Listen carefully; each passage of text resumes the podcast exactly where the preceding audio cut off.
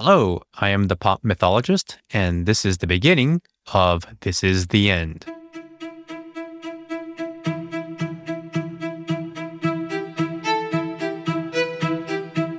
Welcome to episode zero of This Is the End.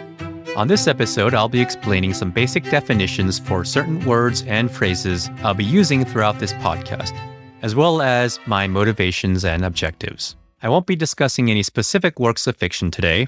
Rather, this is for potential listeners who want to get a sense of what this podcast is all about. The very first thing I want to say is if you're someone who, over the past two years, 2020 and 2021, has been looking at the world around you and been saying, like, what the hell, man? Everything is just freaking falling apart. What is going on? Then this podcast is for you. Or if you're just a pop culture nerd or geek, maybe with a particular fondness for the dystopian genre, then this podcast is also for you. If you're an activist, this podcast is for you. If you're all of those things, then you, my friend, are my ultimate target audience because on this show, I combine all those things. As the subtitle, Pop Culture and Collapse, suggests, what I do here is use pop culture, specifically stories and fiction, as a starting point to talk about collapse. And I think first and foremost, the most important thing to do is clarify one of the words that I use in that subtitle, which is collapse. I don't mean the generic dictionary definition of collapse, as in when dominoes collapse, although that's actually a good metaphor. What I mean by collapse is, first of all, societal collapse, and then secondly, personal collapse. But then what do I mean by those terms? Both terms need further clarification. And here I'm directing this to those who may not be familiar with the concept of collapse. So, those of you who are already well read on the subject, just bear with me for a few minutes. Most people, when they use the term collapse, are talking about societal collapse, but there's a whole lot of confusion and controversy over the term. So, the first thing I want to do is dispel a few common misconceptions of the word. When we say collapse, we're not talking about the end of the world, even though you might have some people say, well, if we keep going the way we are, then it would eventually be the end of the world, basically, because of climate change and because the earth itself will become uninhabitable. But if things were to get that bad, human societies would decline long before the Earth became that uninhabitable. So you might say that collapse is what happens along the way before the absolute worst case scenario of quote unquote the end of the world. Next, collapse doesn't refer to a state of society that resembles something you'd see in like Mad Max or The Road, with groups of raiders roaming the landscape and small groups of survivors desperately trying to hang on. If such a thing were to ever actually occur, that would be long after collapse, at least the way I understand collapse. Also, collapse doesn't mean necessarily groups of people living in underground bunkers stockpiling AK 47s. I mean, if things ever got conceivably bad enough, then maybe, but that's not really what I'm personally concerned about or interested in. Yes, I know there are some people out there who do this kind of things, but for the most part, we're not going to be talking about that on this show. Okay, next I want to provide the definition that a lot of specialists on the topic of societal collapse mean when they use the word. And I want to borrow a term that comes from, of all places, the Wikipedia entry for societal collapse, which I think is pretty good, actually. So it goes Societal collapse, also known as civilizational collapse, is the fall of a complex human society characterized by the loss of cultural identity and of socioeconomic complexity, the downfall of government, and the rise of violence. End quote. Okay, this definition is similar to one that a lot of authors who write about collapse mean when they say collapse. But even though terms like socioeconomic complexity or sociopolitical complexity is used by scholars, researchers, and experts on the subject, I personally feel like these concepts are too, well, complex and abstract for people who are relatively new to the topic. They're accurate, but they're not entirely immediately intuitive, and you got to dig a little deeper to understand it. So, what I want to do is offer an alternative definition that experts on this topic might not necessarily approve of, but that I personally think is a more intuitive and relatable and therefore more understandable definition to start out with for people new to the concept. Here's my alternative definition Collapse is a slow, gradual process of increasing instability and breakdown of social order, social systems, institutions, and infrastructures caused by a combination of numerous ecological, economic, societal, and political factors, such that, on one hand, the people of a given society have increasing difficulty securing their needs. And on the other hand, the institutions of that society are increasingly unable to help them secure those needs. Okay, so I don't know if that definition is actually any easier to understand for new people, but I find it easier for me. And it makes more immediate sense than the idea of going from a state of socioeconomic complexity to less complexity. Because with that definition, I end up wondering, well, what's that going to look like? What's it going to mean for me and for other people? And what it means is basically things are going to get harder in numerous ways for us regular people. And if it helps, I'll be linking to a few articles in the show notes that also explain in a brief way the concept of societal collapse. Next, I mentioned there are scholars and authors who specialize on this topic, and you might be wondering who they are. There's actually quite a few of them, and they tend to come from different disciplines or areas of expertise. So, for example, you have Jared Diamond, who, among many things, is a geographer, ecologist, and ornithologist, basically a polymath. And then you have guys like Richard Heinberg, who's a journalist and environmentalist. You have David Fleming, who is an economist, and many others. Instead of listing them all here, which would be tedious, I'll be acknowledging these authors and their ideas throughout this podcast. Now, one clarification I want to make is that on this show, I'm going to use the term collapse a little more broadly than the way it's typically used in community circles that discuss collapse, where the focus is usually on certain specific themes and causes of collapse, such as ecological and economic factors. And I think those are definitely key factors. But as I've continued to explore this area, I found myself thinking about all kinds of other things that I think are also playing a role in societal collapse, but which authors writing about collapse may not discuss that much or at all because they're focused on trying to help people understand what they see as the primary factors. A few examples of the things that I see as also contributing to collapse are a collective mental health crisis, the crisis of social media, or rather, I should say, unregulated social media, the virtual disappearance of local journalism, and many other things, all of which I believe are also playing significant roles in the growing instability of our society. The topic of mental health brings me to another point I want to make, which is that on this show, I'll also be talking about what I'm going to call personal collapse, which isn't really an idea that's typically discussed in collapse related discussion circles, but which I see as being closely and inescapably intertwined with societal collapse and the two are, in my view, greatly reflectant in each other, which I'll talk about more um, in the last part of this episode when I share the origins and motivations for this show. And I'll also be just talking about it throughout the entire podcast. So, personal collapse is a broad concept I'm using to include basically any kind of deep personal crisis that's so profound, it just shakes up everything about your life and will sometimes cause your life to come tumbling down. Or at least it causes the feeling of your life tumbling down.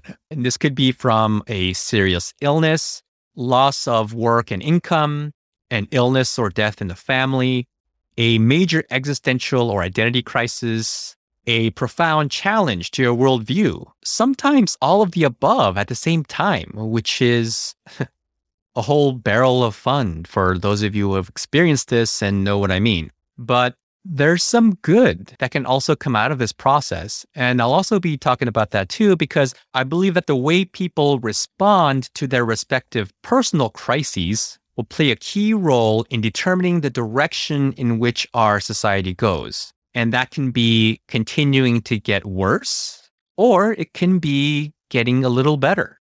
Next, I want to clarify that I'll use the word collapse to refer to a process, much more so than an outcome. Often the word is used to refer to an outcome, which is fine, but then one needs to be very specific about what that outcome is. Otherwise, there's going to be a lot of confusion and misunderstanding due to lack of clarity. With collapse, it's not that one day things are fine and the next day it's dystopia. It's a slow, gradual process. And whether you're in the early stages of collapse or the later stages, you can still call it collapse in the way that cancer doesn't refer to a final outcome, but a process in which an illness may be growing from stage one to stage two and so forth. And the cancer analogy is also fitting in the sense that no matter how late the stage you're in, there are always things you can do, at the very least, to alleviate some of the symptoms. So if we're looking at collapse as a process, not a specific outcome, then arguably collapse is happening now, not in the future. And to support that idea, I have one word to throw at you, or rather one number, and that is 2020. Uh, I'll add a specific date as well, January 6, 2021. All right, just a couple more clarifications. Next, even though collapse is a process and it's occurring now, I believe that it isn't necessarily fated or inevitable. And here there tends to be a lot of disagreement in the collapse aware community, and that's fine. But again, I find that when it seems like people are disagreeing, sometimes what's actually happening is they're not really disagreeing with each other uh, due to a lack of clarity in terminology. So it just kind of all depends on what you mean.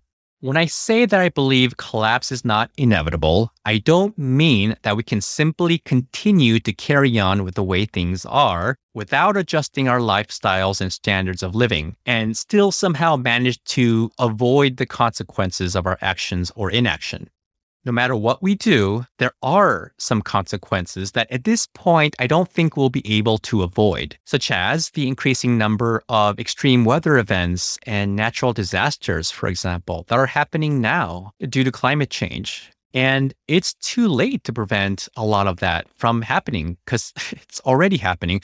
But can it get worse? Hell yeah, it can get worse, a lot worse. Is there something we can do about it? I believe so. If not to prevent it, then at least to mitigate it. Because again, it's too late to some degree to prevent it because it's already happening. But it, like I said, it can get worse and will if we take on a defeatist attitude or just escape into denial. So there are always things we can do to reduce suffering. And reducing suffering isn't the same thing as avoiding all consequences. So I know that when I say this, some in the collapse aware community and those who are well informed on this topic might call this hopium, which is a slang term used to refer to a diluted kind of hope. But the label tends to get used indiscriminately. And I think there's a difference between saying that we can avoid all consequences and not change anything about our lifestyle. That's it's different from saying that to saying that yes, there are and will be consequences, but we can always do something to alleviate suffering. And if that makes me someone who is addicted to hopium, then so be it. Finally, the concept of collapse, as I see it, isn't necessarily 100% just a bad thing. This will be a challenging idea for some people to accept because the word has mostly negative connotations. And yeah, collapse can be a really bad thing. Bad meaning that which causes suffering. And to the degree that collapse causes suffering, yes, it is bad. But it can also partly potentially be positive. It's not guaranteed to be, but the potential is there. I'll give two examples, one on the personal level and one on the societal level. On the personal level, in psychology, there's a whole area of research that examines something called post traumatic growth. I prefer the term stress related growth because even though the catalyst can be a trauma, it doesn't necessarily have to be, so long as the stress is either intense or sustained enough to meet certain conditions. But as a result of that stress or trauma, people will sometimes, again, not always, but sometimes undergo a process of personal transformation that on the whole ends up being positive.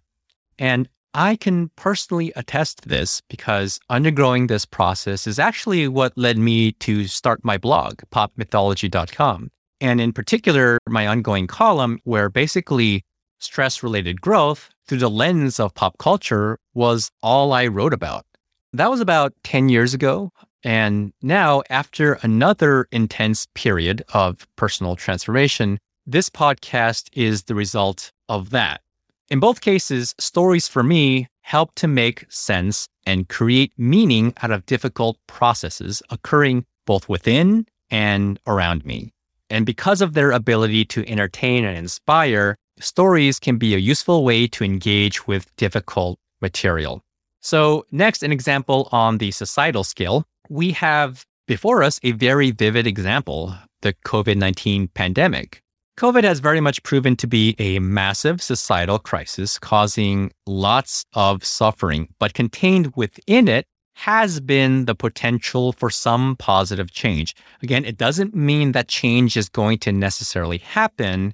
And I have to admit, I do feel somewhat less optimistic about this now than I used to be when the pandemic first started. Granted, we have seen some minor changes, but overall, I've been pretty frustrated by what feels like uh, a push to return to business as usual. And so part of what I see my role as being right now is to be one of the people out there who are trying to say, no, no, hold on, wait, wait, wait. Don't let this become business as usual again. This is our chance. If not now, when all this is happening, then when and what would it take? All right, so those are some clarifications of terminology and viewpoint. Next, I want to share just a little bit about the background of how this podcast came about. So, as a result of everything that was going on in 2020, although the roots of this go further back, uh, I embarked on a personal project where I just started reading a whole bunch of books that all, in some way or another, were about the current state of our American democracy and the way it was at risk of coming apart. Some of these books I read cover to cover, and others I just kind of skipped around or skimmed. But after doing all this reading and doing a whole lot of thinking, my eventual conclusion was that our democracy was, in fact, genuinely at serious risk of collapsing, and that this was going to continue regardless of the outcome of the 2020 election. Not because I thought there was no difference between the candidates, because I don't agree with that viewpoint, but because of deeper structural issues. Because of this, I joined a progressive nonprofit organization and devoted as much time and energy as I could to basically just one issue saving democracy. And to save time, I won't go into all the details of the story, except to say that the experience of this eventually led me down another rabbit hole in which I realized that the potential collapse of democracy was actually just one part of a bigger picture.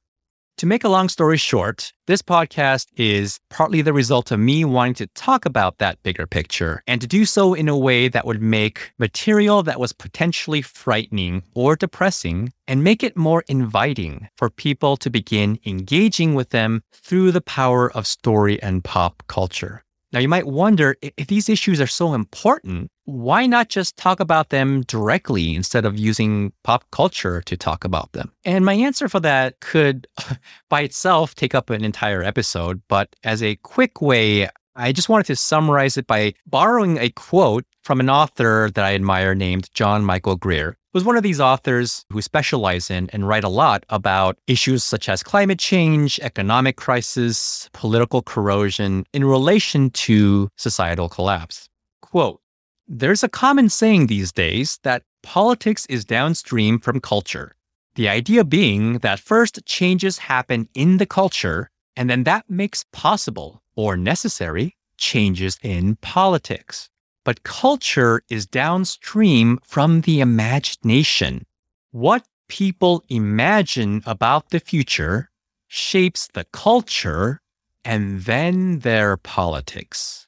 End quote. And then he goes on to say that what he's talking about are stories, movies, novels, graphic novels, and so on. By the way, that quote comes from an interview that Mr. Greer did on a podcast that I highly recommend called Breaking Down Collapse hosted by a couple of guys named Corey and Kellen, who do a really great job of breaking down, so to speak, the concept of societal collapse and the primary factors that cause it. Speaking of this, I just want to strongly stress that I am not in any way an expert on the topic of societal collapse or anything even remotely close. I'm just a concerned citizen who believes that if there are problems, that it's a good idea to be talking about those problems, and even better to be doing something about them. This is why throughout this podcast, I'll continually give props to those who do specialize either in collapse itself or in certain aspects of collapse, such as climate change. And sometimes they might not even be aware from their own viewpoint that they're talking about collapse, but I look at it, I'm like, this is totally collapse. I'll also discuss various kinds of actions that experts from different fields recommend for those who want to do something about it and those who want to be a part of positive change. And those who may be familiar with my previous work on pop mythology may know I'm not really that interested in pop culture analysis for its own sake. I think it's fine to do. I'm just personally not that interested in it. What I want to do is use analysis leading to constructive action. Okay, lastly, I just want to explain the title of this podcast and why I chose it. First, I just thought it was kind of cool to reference that song by The Doors. It's a great song, obviously. Next, I wanted to capture the feeling that I think many of us were feeling throughout 2020 and 2021, which is that regardless of the objective reality, all this definitely feels, it feels like the end. So I wanted the title to capture that emotional feeling, even as, like I explained earlier, I want this show to be positive in a lot of ways. But true positivity must begin with honesty. And this is the end, is how I honestly felt with respect to both things that were going on in my personal life, as well as what I was witnessing in society over these last couple of years. And further back, of course, but it just came to a crescendo over the last couple of years. Another reason for the title of this podcast is that many of the works we'll be talking about tend to be works in the dystopian genre. Not always, but often. And the dystopian genre is often associated with, you know, like the end of something, be it the end of democracy, like in The Handmaid's Tale, or the end of human fertility, like in Children of Men. And actually, both those works involve both the end of democracy and the end of human fertility. But regarding the word dystopian, I personally consider it to represent something broader than the way it's normally used. Normally, dystopian refers to a subgenre of science fiction, and it is. But to me, it can be any genre that depicts conditions of extreme societal injustice and inequality. So, using that definition, dystopia isn't futuristic. Dystopia is right now. Again, terminology and interpretation is super important. If dystopia means science fiction, then the idea that we have real life dystopia now may come across as ludicrous because obviously our society isn't identical to what you see in like The Handmaid's Tale, for example. We don't walk around in red robes saying, blessed be the fruit or under his eye. But if dystopia refers to a state of inequality and injustice, then I think we are currently living in dystopia. And for this reason, I'll be discussing non science fiction works as well, which I feel do a good job of reflecting our current real life dystopia. Finally, the show is called This is the End because no positive change can occur without something that wasn't working coming to an end. This goes back to what I was saying about collapse as having the potential for positive change, even though it may cause a lot of suffering while it's happening. But, you know, many of us, we're already suffering. And if we leave things as they are, they're not going to get better. They're only going to get worse. So let's try to make things better. That's why I'm doing this podcast and I hope you'll join me on this journey. Until next time, I am the pop mythologist, and this is the end.